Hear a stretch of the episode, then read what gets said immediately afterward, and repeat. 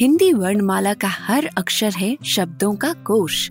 आइए सीखते हैं कुछ नए शब्द हिंदी वर्णमाला की कहानियों के साथ। ड की कहानी।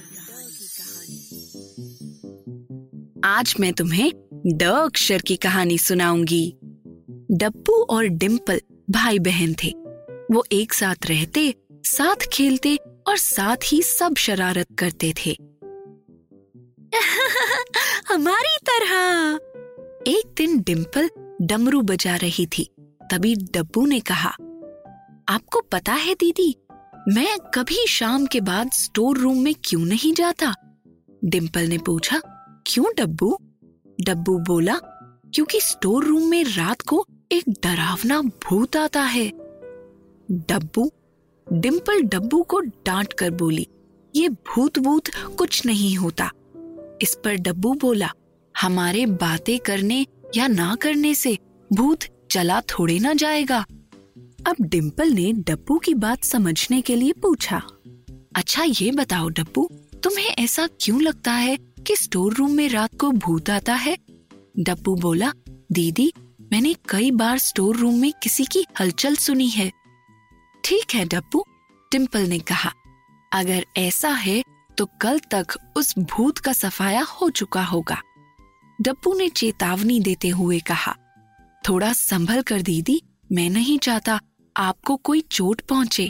डिम्पल हँसी और बोली, चिंता मत कर डब्बू, मैं तुम्हारी बड़ी बहन हूँ।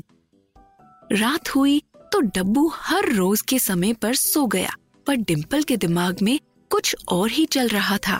सोने से पहले डिम्पल कुछ देर के लिए स्टोर रूम गई।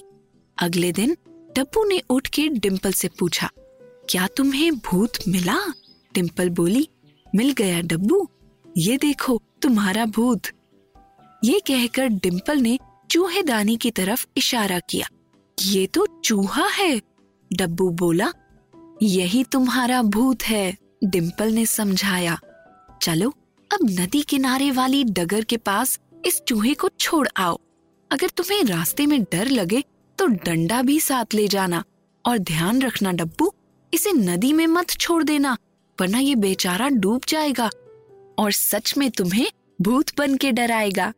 टिम्पल ने डब्बू को छेड़ते हुए कहा। डब्बू भी हंस पड़ा। डिम्पल आगे बोली, एक बात और सुनो डब्बू, कभी भी डर से अगर तुम्हारे कदम डगमगाए तो ऐसी मन घड़त कहानियाँ बनाने के बदले अपने डर का डट कर सामना करना। डर अपने आप भाग जाएगा। ठीक है, दीदी, ये बोल के डब्बू चूहे को छोड़ने चला गया। रास्ते में उसे पेड़ की डाल पे एक काली सी परछाई दिखाई दी। इस बार डब्बू ने डरने की जगह हिम्मत से पेड़ के पास जाके देखा तो उसे मालूम हुआ कि वो परछाई तो एक बंदर की थी। डब्बू ने अपनी बहन डिम्पल की बात याद की और मन ही मन खुश होते आगे चला गया। अब बताओ गौरी और अंजलि, इस कहानी में ड से कितने शब्द आए? ड से डब्बू, ड से डिम्पल ड से डमरू, ड से डरावना, ड से डांट कर और आगे अंजलि बताएगी।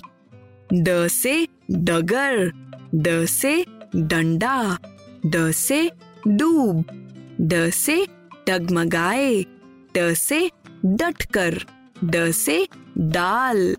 शाबाश! अब सो जाओ। आज शाम को एक चूहेदानी खरीद के लाएँगे। हमारे स्टोर रूम में भी लगता है भूत आ गया है।